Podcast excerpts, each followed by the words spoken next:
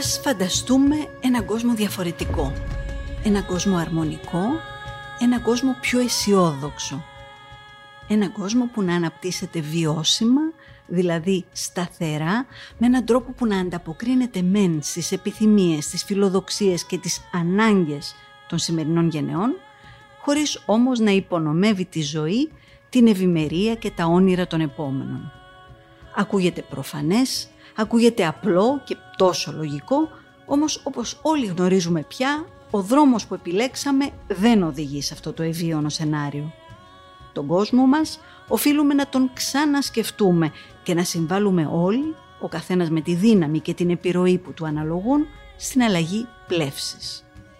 Κάποιες από τις λύσεις τις γνωρίζουμε ήδη. Ας τις εφαρμόσουμε λοιπόν. Είμαι η Μάγια Τσόκλη και ακούτε το podcast «Βιώσιμη ανάπτυξη από το Α ως το Ω», μια συνεργασία του pod.gr και της Τράπεζας Πυραιός, της κατεξοχήν πράσινης τράπεζας στην Ελλάδα. Στην Τράπεζα Πυραιός, μαζί με 29 τράπεζες από όλο τον κόσμο, συνδιαμορφώσαμε τις αρχές και δεσμευτήκαμε πρώτοι στην Ελλάδα για έναν νέο τρόπο τραπεζικής, την υπεύθυνη και βιώσιμη τραπεζική, με σύγχρονες αξίες και διαφάνεια, με περιβαλλοντικά και κοινωνικά κριτήρια για ένα βιώσιμο αύριο. Τράπεζα Πυραιός. Στηρίζει κάθε αύριο.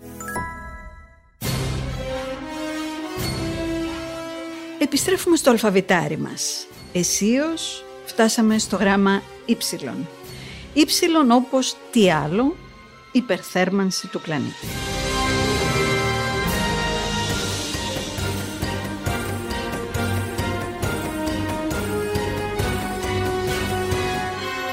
Το ότι η θερμοκρασία του πλανήτη μας αυξάνεται είναι επιστημονικά αδιαμφισβήτητο. Αυτό αποφάνθηκε το IPCC η Διακυβερνητική Επιτροπή για την Αλλαγή του Κλίματος, το όργανο των Ηνωμένων Εθνών για την επιστημονική αξιολόγηση της κλιματικής αλλαγής. Το κλίμα της γης καθ' όλη τη διάρκεια της ιστορίας, διαβάζω στην ιστοσελίδα της NASA, αλλάζει συνεχώς. Μόνο στα τελευταία 650.000 χρόνια υπήρξαν 7 κύκλοι παγετόδους πρόοδου και υποχώρησης με το απότομο τέλος της τελευταίας εποχής των παγετώνων, φαντάζομαι όλοι έχουμε δει και τις πέντε ταινίες, περίπου 11.700 χρόνια πριν. Από τότε μπήκαμε στη σύγχρονη κλιματική εποχή που επέτρεψε και την ανάπτυξη του ανθρώπινου πολιτισμού. Οι περισσότερες από αυτές τις κλιματικές αλλαγές αποδίδονται σε πολύ μικρές μεταβολές στην τροχιά της γης που επηρεάζουν την ποσότητα της ηλιακής ενέργειας που λαμβάνει ο πλανήτης μας. Όμως, λένε οι επιστήμονες, και αυτό είναι το πρόβλημα, η σημερινή τάση υπερθέρμανσης δεν έχει καμία σχέση με τις προηγούμενες. Οι πιθανότητες να είναι αποτέλεσμα της ανθρώπινης δραστηριότητας ξεπερνούν το 95%. Η δε ταχύτητα της αλλαγής δεν έχει ιστορικά επαναληφθεί. Οι δορυφόροι σε τροχιά γύρω από τη γη και οι άλλες τεχνολογικές εξελίξεις επέτρεψαν στους ειδικούς να δουν τη μεγάλη εικόνα και να συλλέξουν πολύ διαφορετικού τύπου πληροφορίες για τον πλανήτη και το κλίμα σε παγκόσμια πια κλίμακα. Αυτό το τεράστιο σύνολο δεδομένων αποκαλύπτει ξεκάθαρα σημάδια ενός κλίματος που μεταβάλλεται με ανησυχητικούς ρυθμούς. Οι πυρήνες πάγου που προέρχονται από τη Γρυλανδία, την Ανταρκτική, τους τροπικούς ορεινούς παγετώνες αποδεικνύουν ότι το κλίμα της γης αντιδρά στις αλλαγές των επιπέδων των αερίων του θερμοκηπίου. Στοιχεία χιλιάδων ετών βρίσκονται σε δακτυλίους δέντρων, σε ειζήματα στους ωκεανούς, σε κοραλιογενείς υφάλους, σε στρώματα ειζηματογενών πετρωμάτων.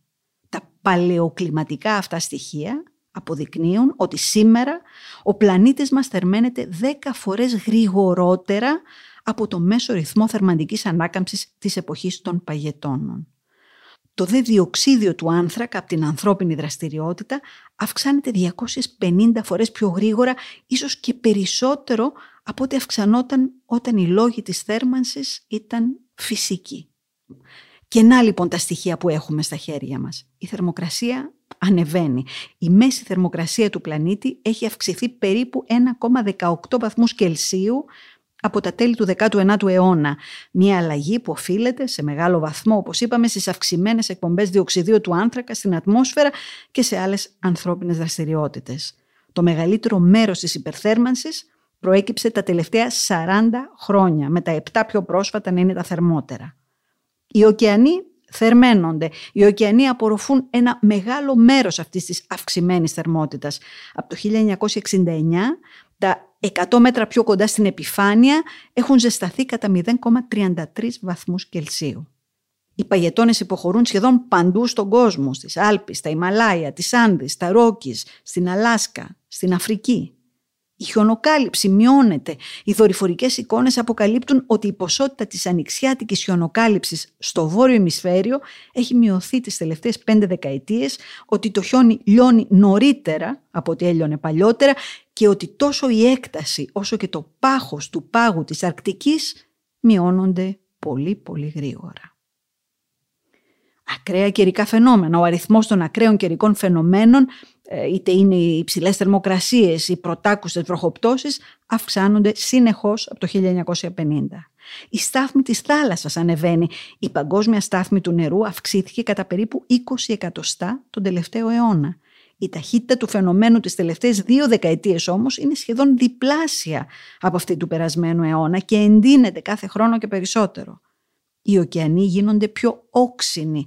Από την αρχή της βιομηχανικής επανάστασης η οξύτητα της επιφάνειας των ωκεανών έχει αυξηθεί κατά περίπου 30%. Αυτή η αύξηση είναι το αποτέλεσμα ακριβώς της ανθρώπινης δραστηριότητας και της εκπομπής περισσότερου διοξιδίου του άνθρακα στην ατμόσφαιρα, ένα μέρος του οποίου, το 20 με 30% απορροφάται από τους ωκεανούς. Η οξύνηση των ωκεανών επηρεάζει πάρα πολλά είδη και κυρίως οργανισμούς όπως στρίδια και κοράλια που δημιουργούν σκληρά και λύφη και σκελετούς.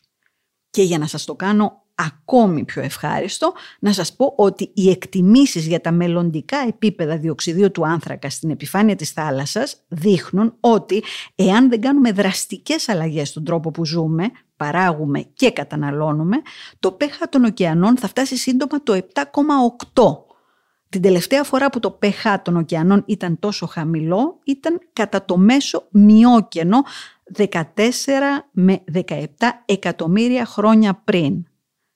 Τότε η γη ήταν κατά αρκετούς βαθμούς θερμότερη και βίωνε μία από τις μεγάλες εποχές εξαφάνισης των ειδών. Βαδίζουμε καλά.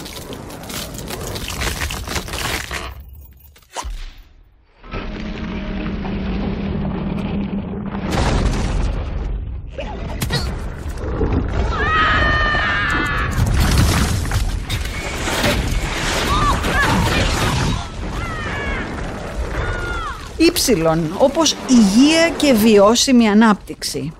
Στον παγκόσμιο χάρτη της υγείας έχουμε ευτυχώς και κάποια καλά νέα. Από το 1990, 17.000 λιγότερα παιδιά πεθαίνουν κάθε μέρα. Ωστόσο, το 2019, 5,2 εκατομμύρια παιδιά πέθαναν πριν κλείσουν τα 5 από ασθένειες που θεραπεύονται. Συνεχίζουμε στα ευχάριστα όμως. Από το 2000 τα εμβόλια κατά της ηλαράς έχουν αποτρέψει περίπου 15,6 εκατομμύρια θανάτους. Τα ποσοστά της μητρικής θνησιμότητας έχουν μειωθεί σχεδόν κατά το ίμιση από το 1990, ειδικά στη Νότια Ασία και στη Βόρεια Αφρική. Ο τρίτος μεταξύ των 17 στόχων της Ατζέντας 2030 για τη βιώσιμη ανάπτυξη αφορά τη διασφάλιση υγιούς ζωής και την προώθηση της ευημερίας για όλους. Έχουν γίνει, όπως είπαμε, σημαντικά βήματα στην αύξηση του προσδόκιμου ζωής και τη μείωση ορισμένων από τις θανατηφόρες αιτίες που σχετίζονται με την παιδική και μετρική θνησιμότητα. Σημαντική πρόοδος έχει σημειωθεί όσον αφορά την αύξηση της πρόσβασης σε καθαρό νερό και ε, τις εγκαταστάσεις υγιεινής, ε, έχουν γίνει βήματα σημαντικά στον περιορισμό της ελονοσίας, της φυματίωσης, της πολιομιελίτιδας, της εξάπλωσης του HIV-AIDS. Ωστόσο, χρειάζονται πολύ περισσότερες προσπάθειες για την πλήρη εξάλληψη ενός ευραίος φάσματος ασθενειών, καθώς και εργασία πάνω στην αντιμετώπιση πολλών επίμονων διαφορετικών και αναδυόμενων θεμάτων υγείας. Και να πάμε σε δύο ωραία και ενδιαφέροντα παραδείγματα στον κόσμο σχετικά με την υγεία.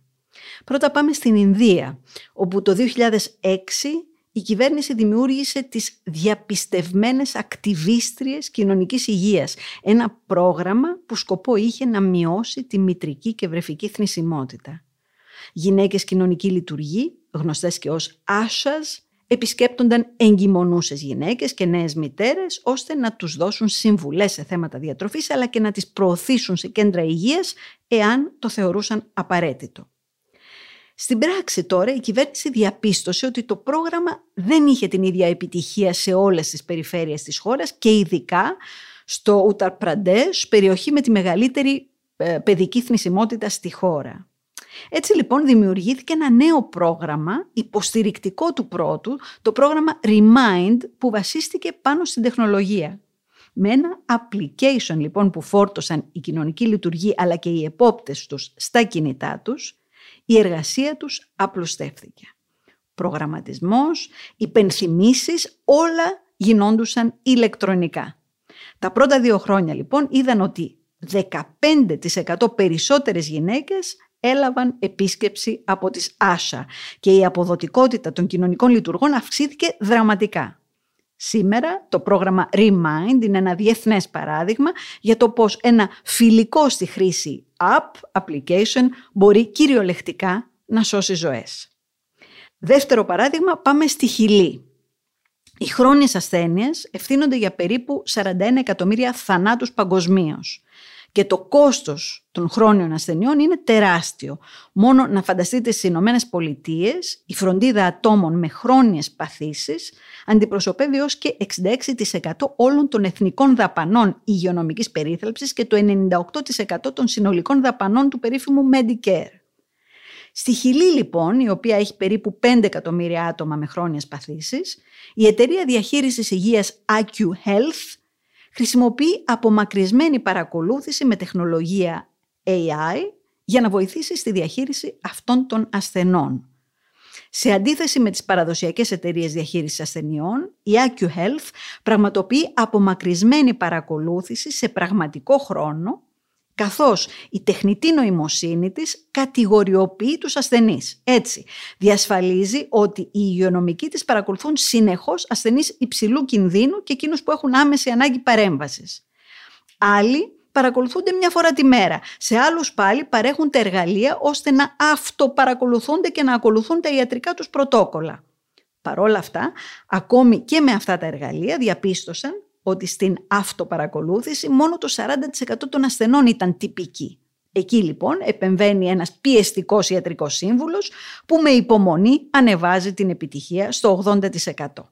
Εταιρείες σαν την AcuHealth στη Χιλή μπορούν να μειώσουν το κόστος στα εθνικά συστήματα υγείας κατά 40%. Στην Τράπεζα Πυραιός, μαζί με 29 τράπεζες από όλο τον κόσμο, συνδιαμορφώσαμε τις αρχές και δεσμευτήκαμε πρώτοι στην Ελλάδα για ένα νέο τρόπο τραπεζικής. Την υπεύθυνη και βιώσιμη τραπεζική. Με σύγχρονες αξίες και διαφάνεια. Με περιβαλλοντικά και κοινωνικά κριτήρια για ένα βιώσιμο αύριο. Τράπεζα Πυραιός. Στηρίζει κάθε αύριο.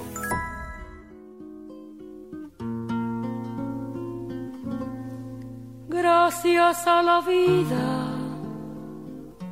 que me ha dado tanto, me dio dos luceros que cuando los abro, perfecto distingo lo negro del blanco. Ήψιλον όπως υπεύθυνη παραγωγή και κατανάλωση. Ξέρετε ότι κάθε χρόνο το 1 τρίτο του φαγητού που παράγεται, που μάλιστα ισοδυναμεί σε 1,3 δισεκατομμύρια τόνους τροφής, αξίας περίπου 1 τρισεκατομμυρίου δολαρίων, καταλήγει στους σκουπιδοντενεκέδες μας ή σε αυτούς των λιανεμπόρων ή καταστρέφεται λόγω των πρακτικών μεταφοράς ή συγκομιδής. Ενώ την ίδια στιγμή περίπου 2 δισεκατομμύρια άνθρωποι υποφέρουν από πείνα ή υποσυτισμό. Ενώ ταυτόχρονα δύο δισεκατομμύρια άνθρωποι είναι υπέρβαροι ή παχύσαρκοι. Ξέρετε ότι εάν αντικαθιστούσαμε εμείς οι κάτοικοι αυτού του πλανήτη τους κοινούς λαμπτήρες με λαμπτήρες οικονομίας τότε ο κόσμος θα εξοικονομούσε 120 δισεκατομμύρια δολάρια ετησίως. Ξέρετε ότι μόνο το 3% του νερού του πλανήτη μας είναι πόσιμο και ότι το χρησιμοποιούμε πιο γρήγορα από ό,τι η φύση μπορεί να το αναπληρώσει; Ξέρετε ότι αν διατηρήσουμε το σημερινό τρόπο ζωής μας, τότε θα χρειαστούν σχεδόν τρεις πλανήτες σαν τη Γη για να παράσκουν τους απαραίτητους φυσικούς πόρους που θα χρειαστεί η ανθρωπότητα. Είναι προφανές ότι πρέπει να ξανασκεφτούμε πολίτες, επιχειρήσεις, κυβερνήσεις, τον τρόπο που ζούμε, παράγουμε και καταναλώνουμε. Κατά την Ευρωπαϊκή Επιτροπή ως βιώσιμη κατανάλωση και παραγωγή νοείται η αξιοποίηση των φυσικών πόρων και της ενέργειας με πιο αποδοτικό τρόπο, καθώς και η μείωση των εκπομπών αερίων του θερμοκηπίου και άλλων περιβαλλοντικών επιπτώσεων. Πρόκειται ουσιαστικά για την παραγωγή και τη χρήση προϊόντων και υπηρεσιών κατά τρόπο ώστε να επιβαρύνεται όσο το δυνατόν λιγότερο το περιβάλλον. Τελικός στόχος είναι η κάλυψη των βασικών μας αναγκών σε αγαθά και υπηρεσίες, βελτιώνοντας παράλληλα την ποιότητα της ζωής μας και αφήνοντας επαρκείς πόρους για τις μελλοντικές γενιές. Η βιώσιμη κατανάλωση αφορά τον τρόπο ζωής μας, τις αγοραστικές μας συνήθειες, τον τρόπο με τον οποίο χρησιμοποιούμε και διαθέτουμε τα προϊόντα και τις υπηρεσίες. Η βιώσιμη παραγωγή τώρα εστιάζει στη μείωση των επιπτώσεων που έχουν στο περιβάλλον οι παραγωγικές διαδικασίες και στον σχεδιασμό καλύτερων προϊόντων. Η αποδοτική χρήση των πόρων και της ενέργειας είναι η πεμπτουσία της ανταγωνιστικότητας της Ευρώπης στο μέλλον. Η βιώσιμη κατανάλωση και παραγωγή μεγιστοποιούν τη δυνατότητα των επιχειρήσεων να μετατρέπουν τις περιβαλλοντικές προκλήσεις σε οικονομικές ευκαιρίες, εξασφαλίζοντας παράλληλα καλύτερους όρους για τους καταναλωτές. Η βιώσιμη κατανάλωση και παραγωγή αποσκοπεί λοιπόν στο να κάνουμε περισσότερα και καλύτερα με λιγότερα, βελτιώνοντας παράλληλα την ποιότητα της ζωής μας. Για να μην σας κουράσω, εάν σας ενδιαφέρει το θέμα, ψάξτε το σχέδιο δράσης της Ευρωπαϊκής Ένωσης για τον 12ο στόχο της ατζέντας του 2030.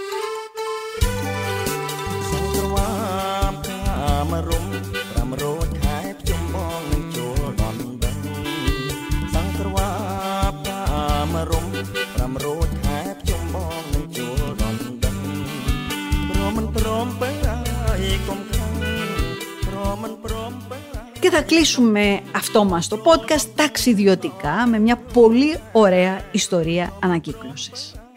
Σε ένα μακρινό βουνό της Καμπότζης λοιπόν υπάρχει ένα σχολείο φτιαγμένο εξ ολοκλήρου από σκουπίδια.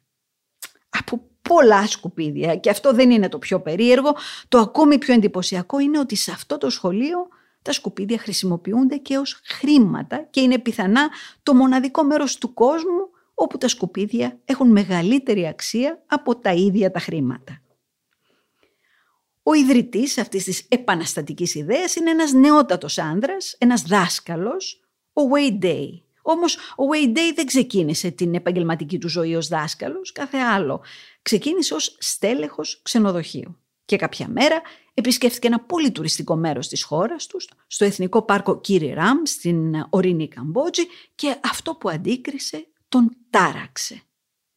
Αντί για δάση και λίμνες, είδε σκουπίδια. Αντί για χαρούμενες οικογένειες που απολαμβάνουν τη μέρα τους, είδε πιτσιρίκια να πολλούν αναμνηστικά. Πιτσιρίκια που θα έπρεπε εκείνη την ώρα να βρίσκονται στα σχολεία τους. Ήξερα ότι υπήρχε πρόβλημα, λέει ο Wayday, αλλά δεν είχα συνειδητοποιήσει ότι ήταν τόσο σοβαρό. Και τότε του ήρθε μια τρελή ιδέα. Τι θα γινόταν αν συνέλεγε όλα αυτά τα σκουπίδια και με αυτά έχτιζε ένα σχολείο; Την ιδέα την είχε όμως δεν ήξερε πώς να την πραγματοποιήσει. Η περιοχή δεν είχε ούτε ηλεκτρικό ούτε νερό, ήταν τίγκα στα φίδια. Κι όμως η ιδέα έγινε αιμονή. Παράτησε τη δουλειά του, φίλους, συγγενείς και ό,τι μέχρι τότε αποτελούσε την καθημερινότητά του και μετακόμισε στα βουνά. Και άρχισε να μαζεύει σκουπίδια από το πρωί ως το βράδυ. Με τον καιρό, τα πλαστικά μπουκάλια μεταμορφώθηκαν σε τείχους. Τα παλιά λάστιχα χρωματίστηκαν και έγιναν καρέκλες. Τα πλαστικά δοχεία πετρελαίου έγιναν θηρίδες φύλαξης. Κουτάκια αναψυκτικών, ποτήρια μιας χρήσης, σακούλες, όλα απέκτησαν μια νέα χρήση. Και το ακόμη πιο ωραίο, ο Wayne Day κατάφερε να εμπλέξει στον όνειρό του και τα παιδιά της περιοχής που και αυτά άρχισαν να μαζεύουν σκουπίδια. Σιγά σιγά το σχολείο άρχισε να διαμορφώνεται έμοιαζε με μια υπαίθρια παιδική χαρά, με δεντρόσπιτα και χρώμα παντού και θαυμαστές λεπτομέρειες. Του πήρε τέσσερα χρόνια και τόνους απορριμμάτων για να τελειώσει αυτό το σχολείο που ονόμασε Coconut School. Ό,τι δεν μπορούσε να κατασκευαστεί από σκουπίδια, βεβαιώθηκα ότι αποτελείται από υλικά φιλικά προς το περιβάλλον, λέει ο δημιουργός του σχολείου. Και οι δωρεές ήρθαν πολλές. Το σχολείο σήμερα διαθέτει υπολογιστές και ίντερνετ και ηλεκτρικό από ηλιακά πάνελς. Και το ακόμη πιο ωραίο είναι ότι στο Coconut School οι μαθητές δεν πληρώνουν δεκάρα τσακιστή για να μορφωθούν. Πληρώνουν με σκουπίδια. Είναι πάμφτωχοι, λέει ο Wayday, δεν έχουν χρήματα να πληρώσουν. Έτσι τα δίδακτρά τους τα πληρώνουν κάθε μήνα με σκουπίδια. Και με αυτά τα σκουπίδια φτιάχτηκαν νέα τραπέζια με πλεχτό πλαστικό, νέες τάξεις, μια βιβλιοθήκη και ένα μικρό κηλικείο όπου μπορείς να πας να πιεις τον καφέ σου βοηθώντας τη χρηματοδότηση του σχολείου με χρήματα εάν είσαι μεγάλος ή με σκουπίδια εάν είσαι πιτσιρίκι. Αυτή ήταν μια πραγματική συγκινητική ιστορία, μιας τρελής ιδέας και ενός τρελού ανθρώπου με την καλύτερη έννοια που μόνος του έχτισε ένα σχολείο, καθάρισε ένα βουνό και έμαθε μια ολόκληρη εννιά παιδιών πώς να γίνουν καλύτεροι άνθρωποι.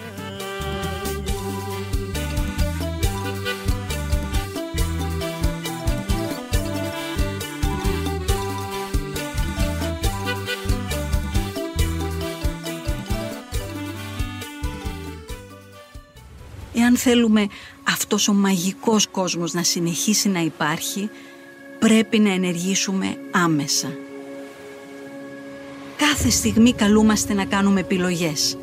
Αν η κάθε μας επιλογή βάζει τη φύση στην καρδιά των προτεραιοτήτων μας, τότε όλοι μαζί θα δημιουργήσουμε τον κόσμο που ονειρευόμαστε.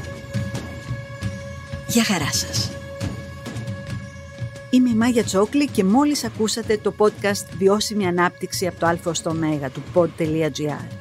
Για να μην χάσετε το επόμενο επεισόδιο, ακολουθήστε μας στο Spotify, στο Google Podcast, στο Apple Podcast ή σε οποιαδήποτε άλλη εφαρμογή ακούτε δωρεάν podcast στο κινητό σας.